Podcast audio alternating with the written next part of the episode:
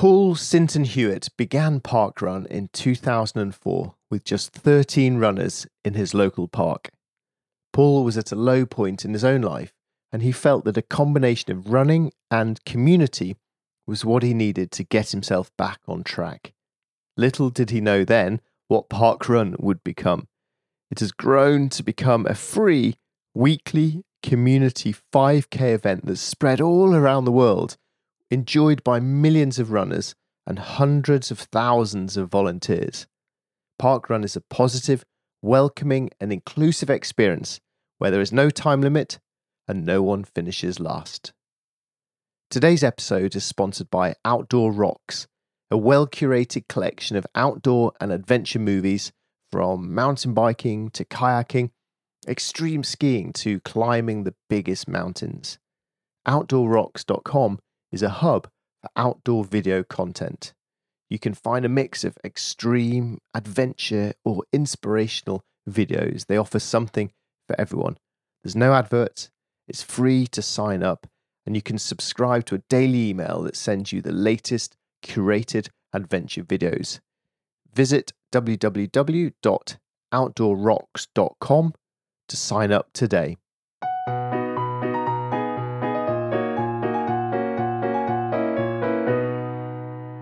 Good morning, Paul. My first question to you is How many people have done a park run? Hi, Alistair. It's good to see you again. Um, actually, I don't have the figures to hand, but I would say we've got 7 million people registered. And I think 4 million of those, or more or less, have done a park run. What is interesting is in lockdown, uh, we've had a few thousand people register who have never yet done a park run that have recorded something that we've been calling not park run, which is you run 5K wherever you want and you can record it on the park run website. So that's interesting. I mean, 3,000 3, odd people who've never yet run a park run who've decided in lockdown they're going to take part. That is, yeah, that is a good, good sign of intention. Um, has anyone done a park run in space yet? Actually, you, it's a good, good question. So you remember when Tim Peake was up in the space station? Um, uh, we were negotiating with him to do a park run on the Saturday, but then London Marathon stepped in and they were able to convince him to do the marathon. So he did the marathon and not the park run. But no, a park. Okay. Yeah. Uh, what about Antarctica? Actually, I think I think that has been done. Uh, yeah, I, I, I, think that there's a group of Glasgow scientists or, or uh, some group that are parkrun ready who've been out there and they've done their own parkrun. And of course, we also have it on the Falklands Island, Islands. Um, uh, so they're all all over. It's quite amazing. Well, I was just about to say that to you. Uh, are you jaded? That's not quite the word. Numb, or just accustomed to these sort of figures, or do you still have a little burst of astonishment now and again? I, I would say accustomed. Uh, I think that that's a good yeah. thing. So I'm I'm never surprised. I'm always delighted.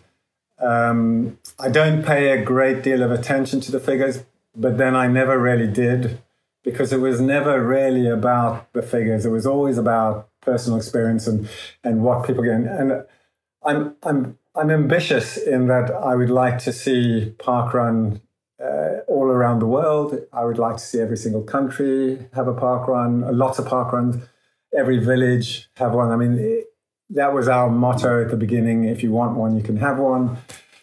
But of course, the bigger you get and the, the further you go, the more complex it becomes. So, of course, we're um, we're a significant organization now with a very small footprint, but um, we have to pay a lot of attention to things like how do you manage the process? How do you manage your volunteers, their safeguarding, their health and well being, and all that stuff.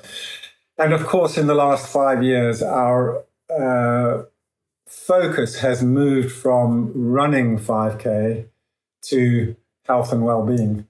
And that means that whatever it takes to help people get feel better about themselves, both emotionally and physically, uh, help them better integrate with the community, that's been our focus. So it's not so much about let's just ramp up the numbers. The numbers don't really feature on our scoreboard at all. Okay. I'm going to ask you a few more numbers though. Yep. Do you know who's done the most? Do you know who's done the most park runs? There's a chap called Darren Wood. Um, if you exclude lockdown, we've been running for about 800 weeks since the 4th of October 2004. And he's done just short of 800.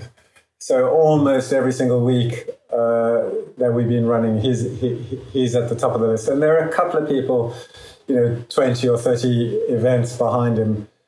Um, I think there are a few thousand who have done 250 events, and then there are probably 10 or even 15,000 who have done over 100 events. Amazing. Do you? I think this is an even better question, but I don't think you'll know the answer. Do you know who's done the most volunteering? No, uh, that's a good question. That is, that's one of the because that is one of I, I'm going to ask you about volunteering later, but I I find that one of the most powerful things about the whole of parkrun, isn't it? So it's a difficult thing for us to quantify. So, for instance, on a Saturday morning, there are multiple roles that someone can do. Some can do stuff before the event start, they can do it during the event, and they can do it after event. And so you can do multiple roles. And what we count is the role that you fulfill. So you on a Saturday might do the event setup you might then tail walk, which is a volunteer role, where you follow all the runners, making sure you're the last person to cross the line and that nobody is left behind. And then you might do set down, which would be three roles. And so we've got that recorded, but we don't. Oh, wow. Okay. Yeah. But we, uh, and so then we could also, I suppose we could say uniquely, how many days did you mm. actually uh, volunteer? So I suppose we could come up with a number uh, yeah. or a, a, tally of people who've done that, but it's not something that I think we've done. We do we do pay a lot of attention to our volunteering, but um, I don't think we've ever highlighted one person has volunteered more than another. You said a lovely phrase about volunteering, which is that the volunteering is not giving something back, but actually it's a reward for yourself. So in that sense, it's a, win-win thing, isn't it? The people who come out rain and shine to help. Absolutely. And this is something that I inherently understood from day one, although it took a long time for Parkrun to actually put that into words and to change our philosophy. Um, our chief of operations, Tom Williams, was the person probably in around 2010 who started uh, moving us away from give something back to do something for yourself. And, and we know it's true. I mean, I, I've known right from the word go that when you go and help out at a volunteer, you, you help somebody else, you come away fulfilled, you come away energized, you come away knowing that you've affected somebody's life. And that is the reward that sits with you for the rest of the day and probably for the rest of the week. Mm, yeah, I've been the uh, tail end Charlie or whatever the technical name is a couple of times, and I really like that because what I love most about park run are not the speedy people but the slow people. And I read a while ago that the, the average time is going up. That's right. That people in that, which means that people are getting slower, not quicker, which is counterintuitive, but actually is a really good thing, isn't it? Well, What's happening is uh, people who wouldn't consider themselves runners are joining us. So we're getting a mm. volume of individuals who are uh, walking the course, and their progression is is astronomical. I mean, they start out walking in 55 minutes, and uh, you know, a year later they're doing it in 35 minutes. So it's it's not about uh, it's not really about trying to make us go slower, but it is about including everybody, taking away the barriers, making it possible for everybody to have a great experience over the five kilometers. And um, and as you notice, that chatting and that communication that goes on at the back, well, that doesn't happen at the front. It, yes, it, that's true. It only ever Sharp happens, elbows. Yeah, it only ever happens at the back. So my best park run experience the thing that stands out in my mind the most was I went to Northala Fields Park Run, which is on the west side of London. It's a um, a very multiracial community with a large group of uh, Himalayan um, folks that attend. And on this particular day, I was injured, and I decided I would just walk at the back. And I was I was maybe three or four steps in front of the tail walker, and there was this young man behind me walking just a little bit slower than me. And I turned around and engaged with him. I said, you know, what's your name and where are you from and uh, do you come regularly? It turned out that his dad was a regular, and his dad was up front, one of the first 20 across the line. It was his first time. He had um, come to stay with his dad uh, from his mum and uh, come down to the event. And his dad had just said, "Look, all you have to do is walk around." So he was, and he was. Uh, we started to engage. I asked him questions about school, and I asked him what his favorite subjects were, and and um, we were probably at the two kilometer mark. And at two kilometers, he was saying to me, "How far have I got to go?" And I would say, "Well, it's just more than halfway." And the two and a half kilometers, he'd ask again, and and we carried on chatting, carried on chatting. By the time we got to four kilometers, he'd completely stopped asking uh, how far to go. And when we finished the event, he was so elated. It, it just completely changed his perspective. He, you know, 5K for somebody who's never done 5K is a big distance. It's, it's like some of us running a marathon. And when he had finished that event, he was a changed person. He was completely different. And it's one of the things that really sticks in my mind. It was absolutely nothing not worth mentioning, and yet probably the the most emotional, best experience I've ever had at a park run. Oh, great. that's wonderful.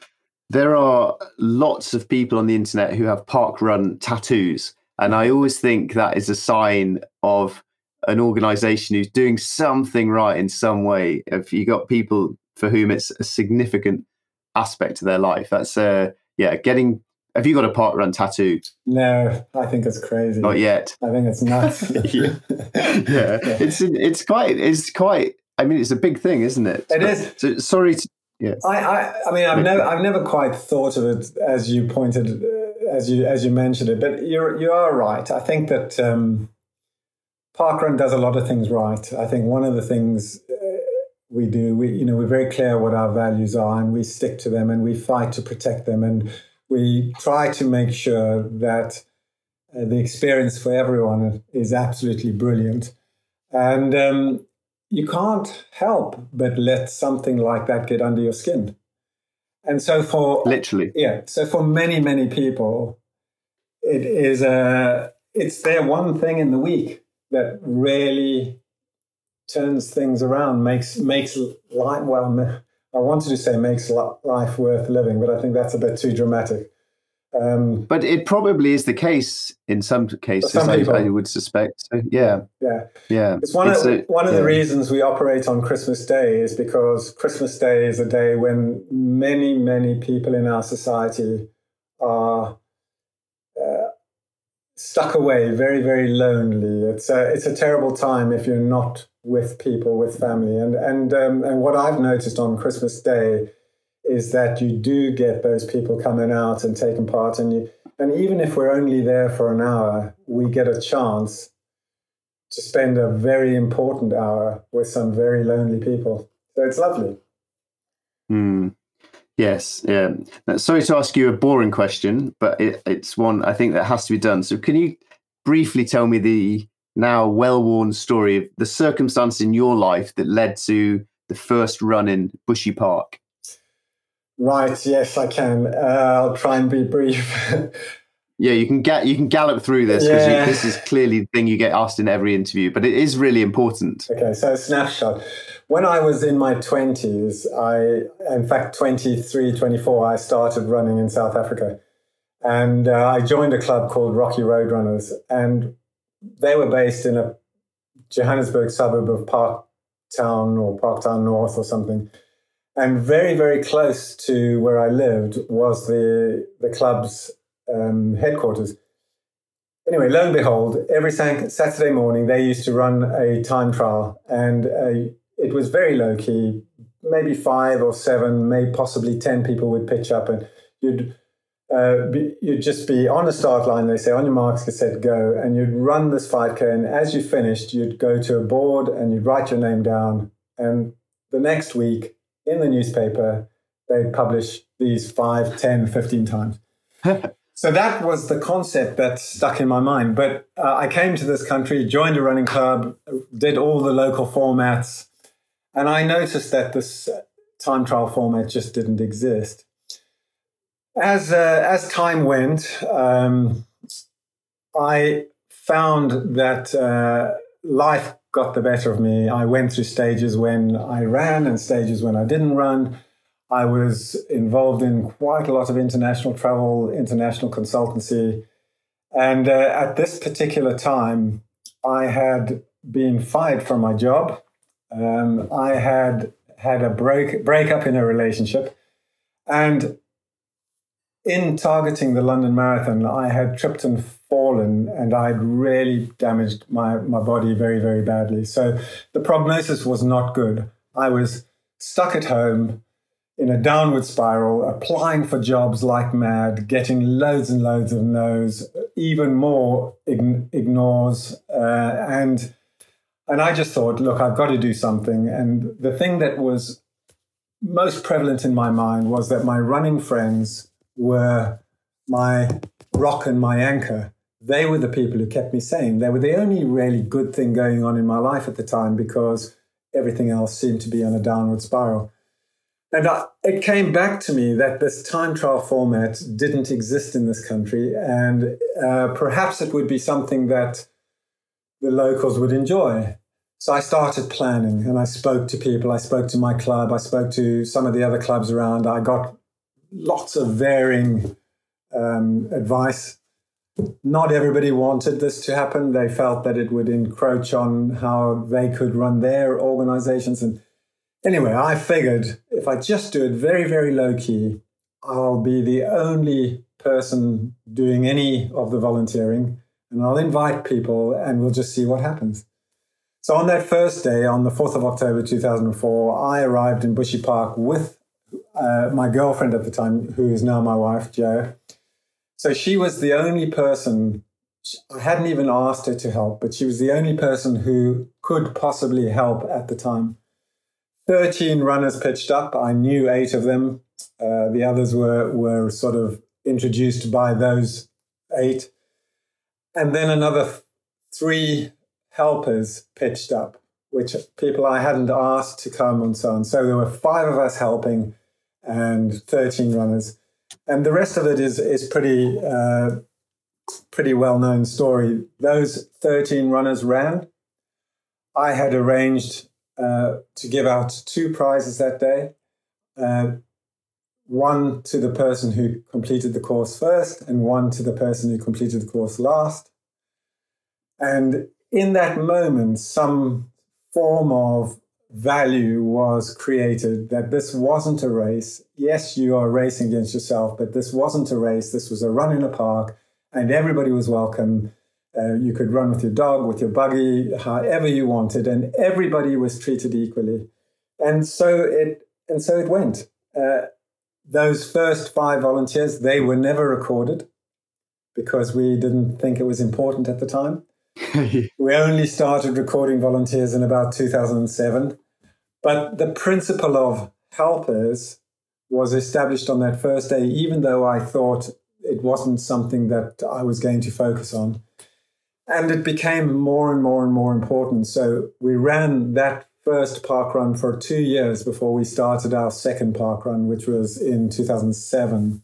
And uh, by the time I had to leave Bushy Park to go and start Wimbledon, it was gut wrenching to leave because I was so ingrained in that community. I was so ingrained in the fellowship that goes on amongst both the volunteers and the runners. I knew every single runner's name. Uh, uh it was it was just one of those really special times. And it wasn't just the running, was it? You said right at the very start, you said the only thing I asked was that they go for coffee with me afterwards. So right from the start, it was more than running. Oh, it was about cake. It was premeditated. If if anything, I I I rarely knew that I needed this community to help myself. And uh, the cake thing, well, it's it's definitely become folklore, but really every single one of our events does focus on making it possible for people to come together. And sometimes a big park like Bushy Park, you'll see maybe between 10 and 20 groups gathered in different parts of the park.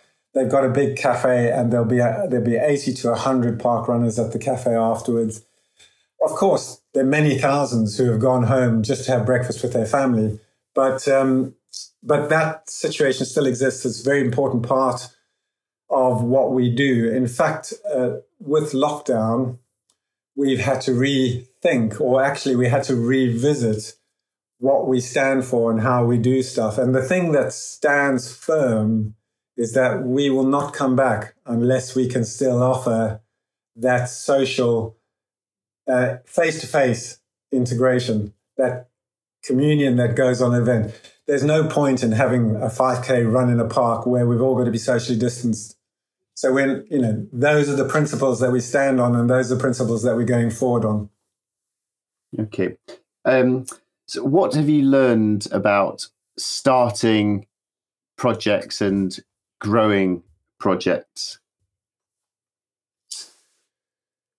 Well, in my work life, I was uh, involved in IT, and at quite a, a, lengthy period of the of my work life, I was managing teams. So I have realized that actually a well functioning team can get almost anything done. You don't always have to be competent, you don't always have to be expert, but if you can surround yourself with people who can get things done, who are positive and engaged and uh, you're willing to, to work together, then you can overcome almost any obstacle. But what I found is that the hardest part of anything is that first step where you make that decision I'm going to do this against all odds. The second hardest part is maintaining that, saying that no matter what it takes, I'm going to see it through. And, uh, you know, in the first 10 years of Park Run, there were many occasions when I had to take myself aside and say, What have you done? Look, the, look what trouble you've put yourself in. You know, uh, how, you know, is it really worthwhile?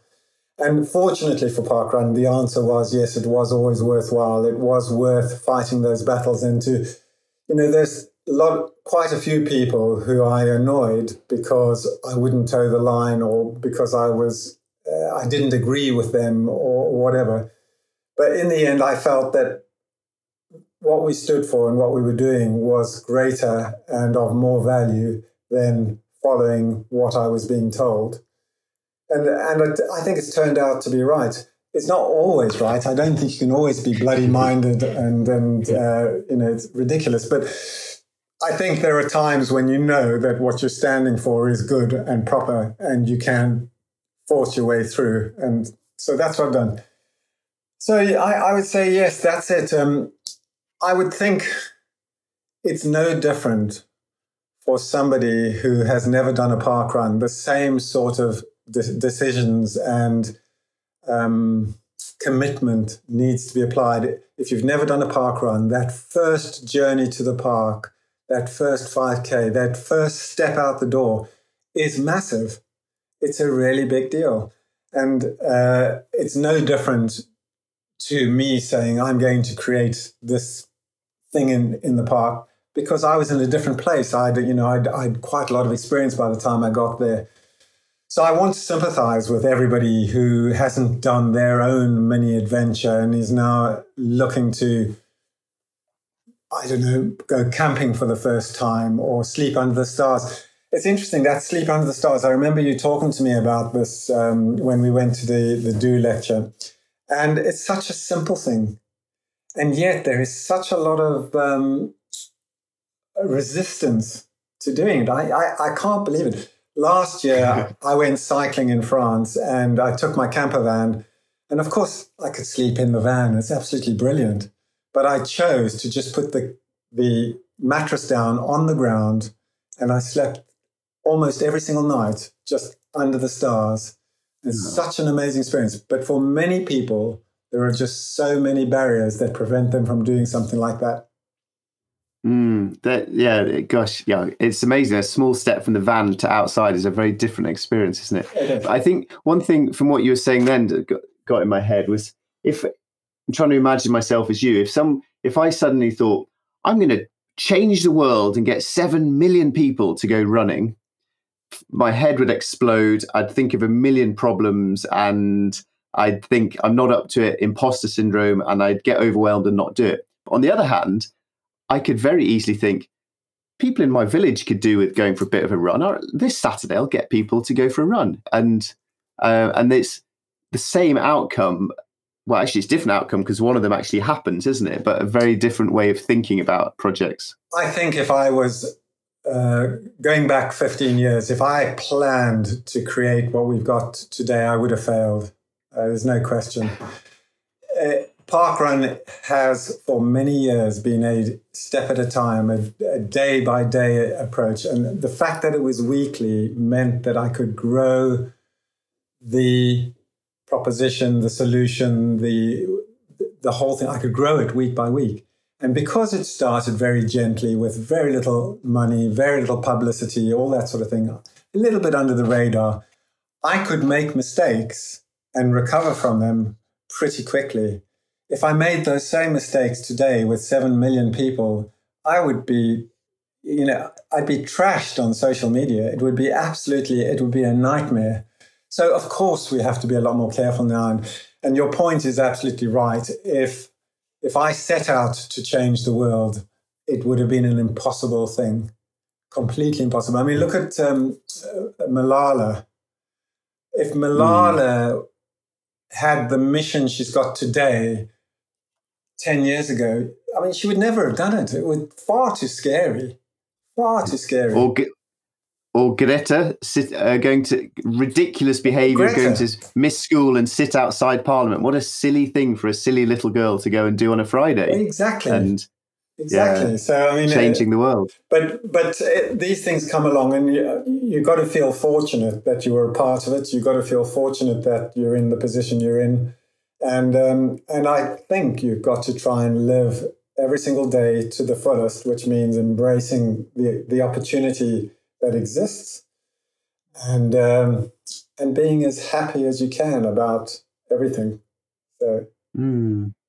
So as as Parkrun grew, how do you go about delegating your baby, stepping back from your baby to allow it to be more successful? What have you learned about delegation? Well, so I, have said this before. Uh, it's it's very true. So I think very early on in my life, I realized that I had my own limitations. I'm I'm not uh, I'm not good at everything. I'm a generalist, and I can get most things done, but probably not as well as somebody who's really expert. And so I learned in IT projects that I needed people around me. I needed people who were more specialists in things, and and together we used to do a good get a good job done.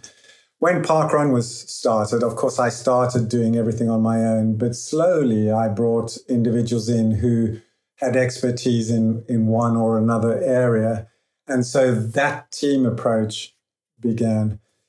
I think the moments that you're talking about is when I handed over control of what was then my baby. And there were two moments in particular. I handed over the UK to Tom Williams, and I handed over the global operations to a chap called Nick Pearson. And they were about 18 months, two years apart. So I went through the uh, like losing a child syndrome. I don't know if there's a word for that, but um, I went through that immense loss, feeling of immense loss on two occasions. Uh, the first one was probably more difficult. So when I handed over the UK, it was the biggest part of our our operation. Tom then took that forward, and of course, then Tom and I would have small disagreements, and he was very stubborn about how he wanted to get things done, and and I'm more malleable, but I also stand my ground. And so there was a, a bumping of heads. and that took 18 months. And, and Tom and I, uh, we're not yin and yang. Whereas um, now we have Nick Pearson, CEO, Tom is, is COO. They are yin and yang. So mm. when they differ, it all seems to work out really, really well. When I differed with Tom, it was a bit of a head clash. So it was an unpleasant time and it was very tough to deal with. Um, although throughout the whole period, I knew I cared a great deal for Tom and I, that I trusted him. I knew that his heart was in the right place and that whatever he wanted to do, he had very good reason for.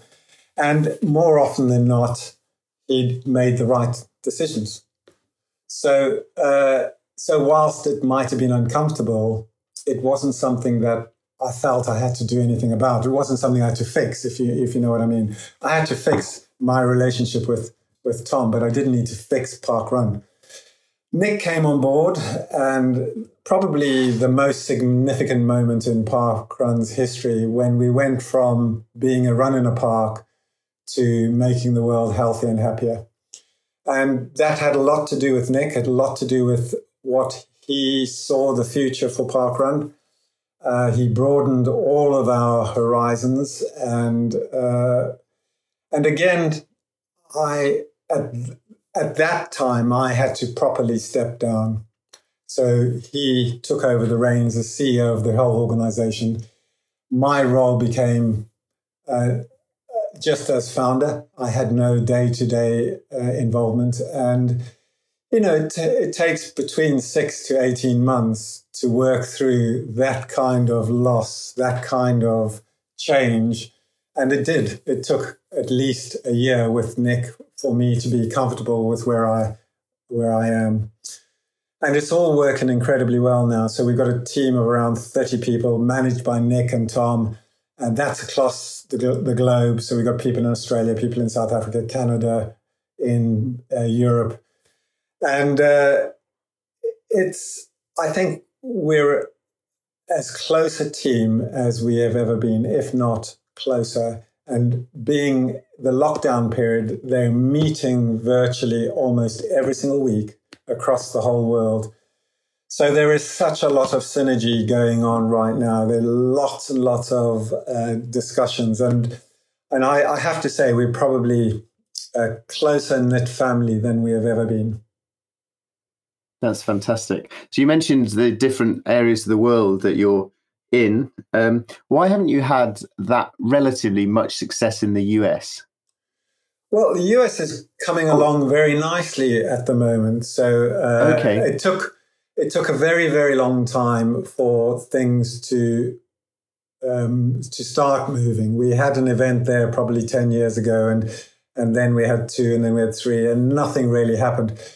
I would say uh, these are some of the lessons you learn as you move. Every single country is different, and every single population reacts differently. Uh, in the United States, I got the sense that they felt that they were different and that they needed to do things differently. And what we've been able to prove is that actually that's not the case, that the model stands on its own. You do not need to approach it differently. Of course, every single negotiation is individual and has its own um, issues. But if you stand firm on the basic principles of what Parkrun stands for, yeah, you're changing a mindset, but that mindset does get changed. And because the principles are so good and wonderful, it's easy to understand. So, ever since we uh, appointed our own person in the the greater United States, I think things have started moving, and we've got people there who truly understand what we stand for, and, and they've really moved it on quite a long way.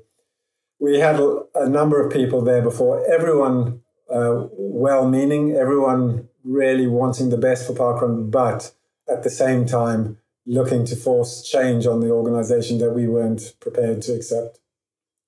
Mm, yeah, it's good to uh, hold, hold work out what you're willing to be flexible on and work out what are the core non-negotiable chunks, isn't it? I think over, um, over the years that's become cl- clearer and clearer to us, and and I think the team now is very clear what they will allow and what they won't allow. Yeah, one of the big issues in the outdoor adventure community, and well, actually community full stop, is the issue of inclusivity at the moment. And um, Parkrun proudly says they're very inclusive. Uh, but I, I, think though that all outdoor events and all adventure things would say the same. We're inclusive, everyone's welcome. But what's the difference between saying you're inclusive and actually drawing marginal communities in? So there's a difference between being inclusive and actually targeting deprived and uh, exactly. Uh, yes, there is a difference. So we are definitely inclusive. So we don't charge a fee to to join. Uh, everybody's welcome. You can come in whatever clothing you want uh, because we're big enough. Nobody stands out in the crowd. We welcome everybody. We have the same approach to everyone. We have, for the last number of years, done a, a number of things to try and address the uh, the more disadvantaged communities. So we've had programs where we've placed parkrun in the most deprived postcodes in the country. Typically, parkrun starts because somebody feels that they want one where they live. These particular communities, that hasn't been the case. We've got to go and find a reason to be there and, and try and draw people out.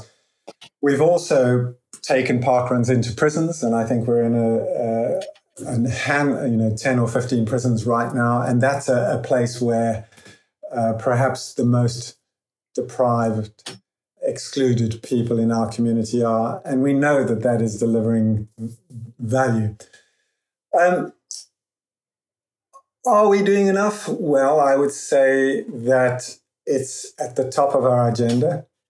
Uh, we produce a strategy, our strategy papers. We have four strategies which we review every three years. And because of the recent Black Lives Matter issue, we uh, we met as a team and discussed it, went through what we think uh, the, the issues are and how we can do things better. And as a result, we are bringing forward the review of our um, inclusive, inclusivity and our diversity policies, our uh, well-being policies, uh, and all of those volunteering as well. So we re, we're revisiting them with a view, with a filter on diversity, and seeing what more we can do to make uh, our events more equal.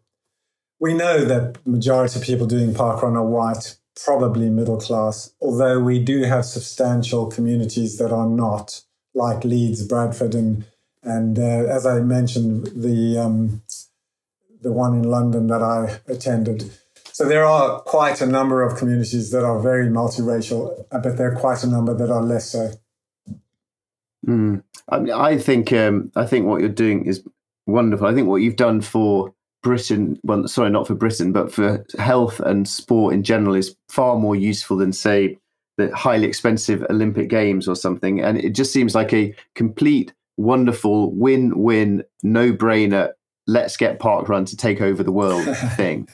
But what what barriers do you face? What what's what's stopping your global empire taking over the universe? Well, the obvious one is always resource. Um, so because we are a chat, but it's free. No, well, it's resource to because it's free for you to take part. Well, I mean, people people know nothing in this world is free. So even yes. even though you don't have to pay us to attend, there is a cost to you when you attend. You've got to get to the park. You've got to have some okay. some kind of shoes. So there are always barriers, and the idea is okay. that we will remove as many many barriers as possible. For us to be in a park, we have to have an agreement with the landowner. We probably need council permission. We have to have volunteers and so on. So there are prerequisites that make that all happen. In order to support that event, we will need timing, we will need websites, we will need social media, we need all those things. To broaden our appeal to the Asian community, we have to have targeted, focused campaigns on social media. That costs money. Everything costs money. And so when it comes to doing more, uh, we would have to enhance our resources internally. Our staff team will probably grow a little, although we're very focused on, on keeping that at a really sustainable level. And I'm not trying to say this as a negative, we can't do it. We are doing it. Our resources are growing. Uh, we're, we've initiated a number of um, retail related options.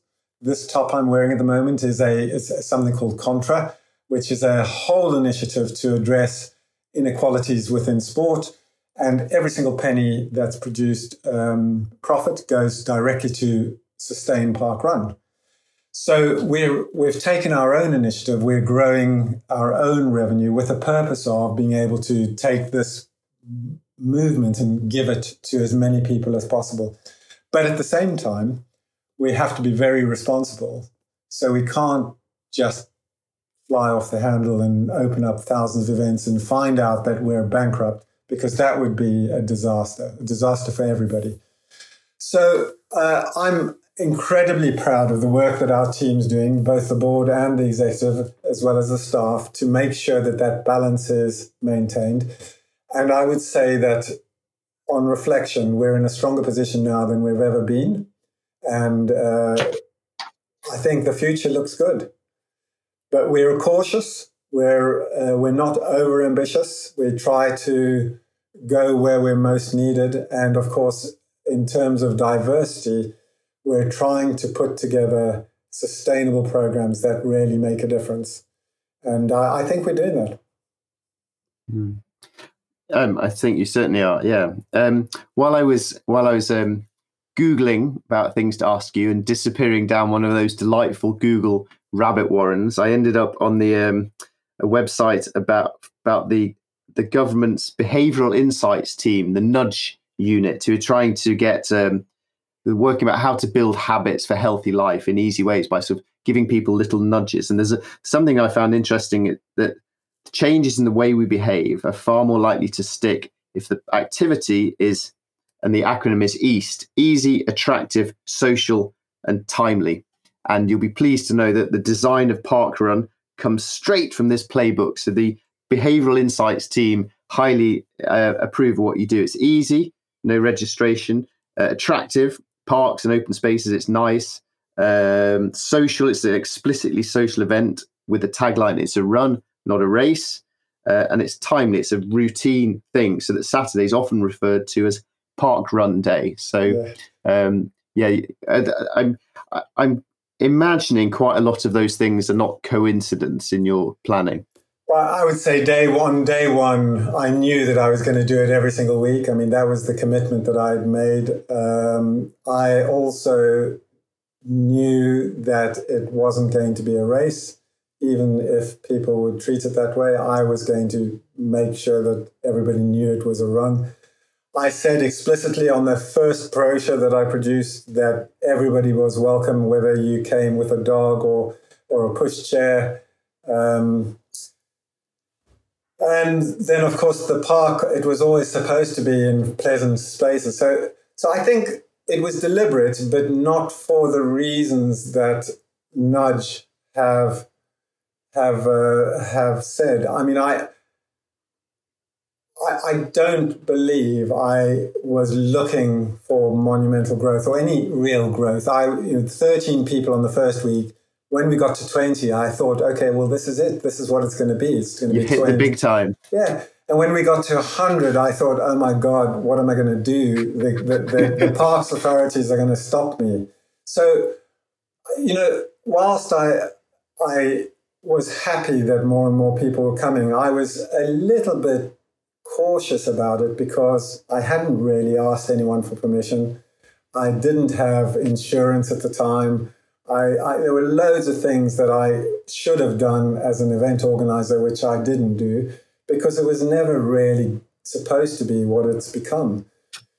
So, uh, so I didn't, I didn't think of a marketing plan. It wasn't about that. It was definitely about uh, what felt right to me.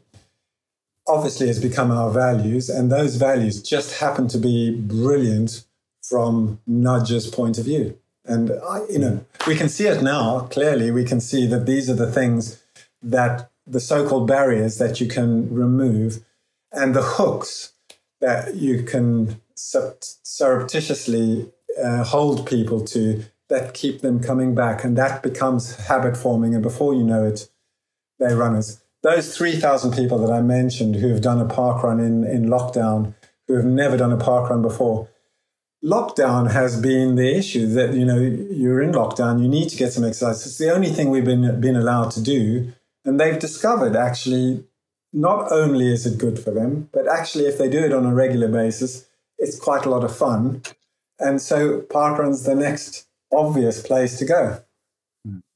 Yeah, it's wonderful. The small, a small uh, semantics question: Is it pronounced park run or park run? It's park run. I it's what? Park park run. It's uh, okay. there's no there's no emphasis on the park or on the run. It's just one word. Park okay, run. It, it must be it must be your your uh, the the remnants of your Zimbabwean accent. I wasn't quite sure as we were chatting then where, which whether you had, whether there was a any deliberate thing to it. No, no, Paul. I I like to finish my um, podcast interviews with a few questions from my magic uh, deck of cards with difficult um, midlife crisis questions on it. Okay. Are you willing to answer a few of my yes, questions? Of course, of course. Uh, if you don't want to answer any, you can say pass. Okay. Um, okay. Tell me when to stop. Stop. Stop. Tell me about the last silly or small thing that brought you contentment or joy.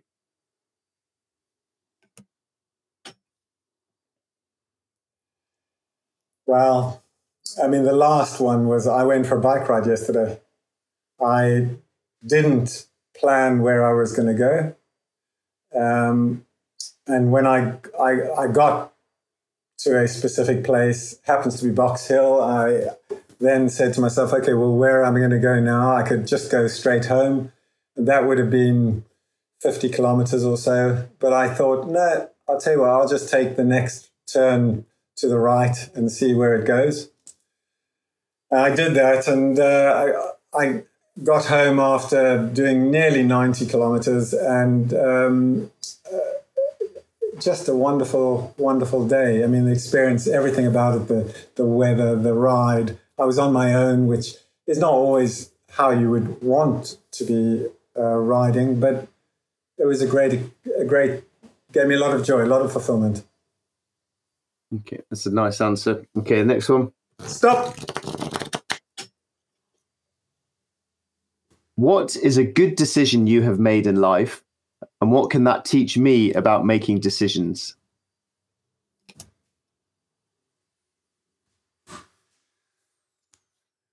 Wow. Um, you know, there are there are so many.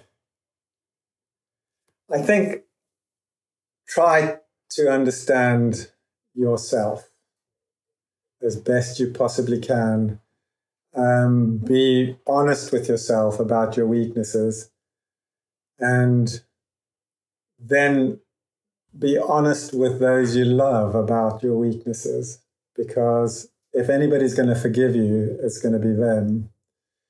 And uh, what i found is i mean I, I i continuously make the same mistakes. They're personality behavior mistakes they're things that i've grown up with the way i was uh, brought into this world um, stunted many parts of my personality.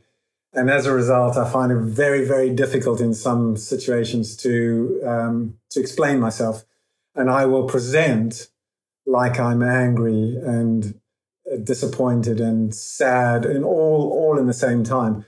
And so for Joanne, it can be incredibly frustrating, incredibly. And when she says to me, uh, what's wrong, then I, I can't answer her. I'm unable at that moment in time to tell her what's going on. But maybe three days later, I can reflect on it and say, okay, I think that was the issue. And so, what I've tried to do with Joe is uh, is talk through when I'm not sad, when I'm not upset, when I'm not depressed.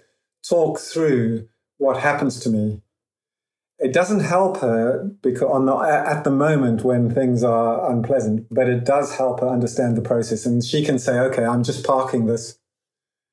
Go and be on your own for three days, and when you're ready, come back.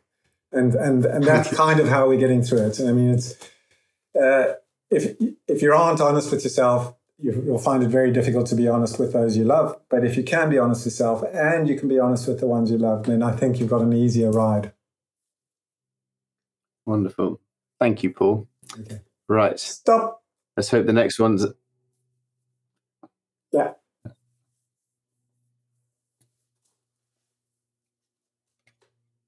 Just had that same one. Um, are you doing what you love? Yes, I think I am. So at the moment, um, I'm from a work point of view, I'm a direct uh, trustee with two charities. One is uh, a trustee called Stormbreak, which is specifically focused on health and well-being for children. Stormbreak is a break in the storm. It's allowing children to step outside of a storm in their heads and recover themselves. And it's a it's a very very valuable charity. Just started in the last two years and starting to grow. I think it's going to be on BBC Children in Need in the next starting in August. So it's it's quite a, a big thing. And then I'm involved in Parkrun, and I'm involved in Parkrun obviously as the founder, but also as a trustee, and I'm the holder of the values. So whenever something material happens that uh, we need to consider as a team, when it comes down to the values, I hold the, the balance of power, which is interesting. Apart mm. from that, I'm really very very interested in the adventures that I go on, whether they the ride I did yesterday or it's traveling to another part of the world in my camper van where I can experience how cold it could be in the middle of winter in Norway or how hot it can be in the middle of France during the Tour de France it always involves running and cycling and being with people and sometimes even being alone. Um, and I think the combination of all those things, it, it is fulfilling. It's making me realize that living life to the full and living it day by day, not waiting for things to happen in the future, try and grab as much as you can now without being greedy. I'm not I'm not that sort of person. Uh, it is fulfilling and it's feeling like I'm really enjoying my life. I turned 60 this year and um, I think I'm in an incredibly lucky and fortunate position to be able to do this. Not many people can. So I'm grabbing it with both hands and I'm trying to really enjoy it. I think that's a fantastic place for us to end on. Paul, thank you so much for uh, taking time to talk to me today. You have come a long way since that run of 13 people in uh, Bushy Park, West London. And uh, we've all got a lot to thank you for for that. So thank you very much, Paul. Thank you for having me, Alastair. It's great to talk to you again.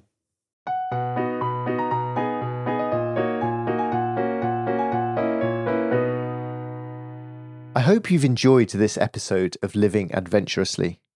If you did, please do rate and review the series on your podcast app. It really helps. Please also take a quick screenshot right now and send it to any of your friends who might appreciate listening. There are dozens of episodes for them to dip into. And if you enjoy mulling over the questions on my deck of cards, you can now try them out yourself. I've put them all into a notebook for living adventurously, which you can buy on my website. And whilst you're there, why not sign up for one of my three email newsletters or two other podcast series? Okay, enough of the sales talk. Thank you very, very much indeed for listening to Living Adventurously. I hope you'll come again soon.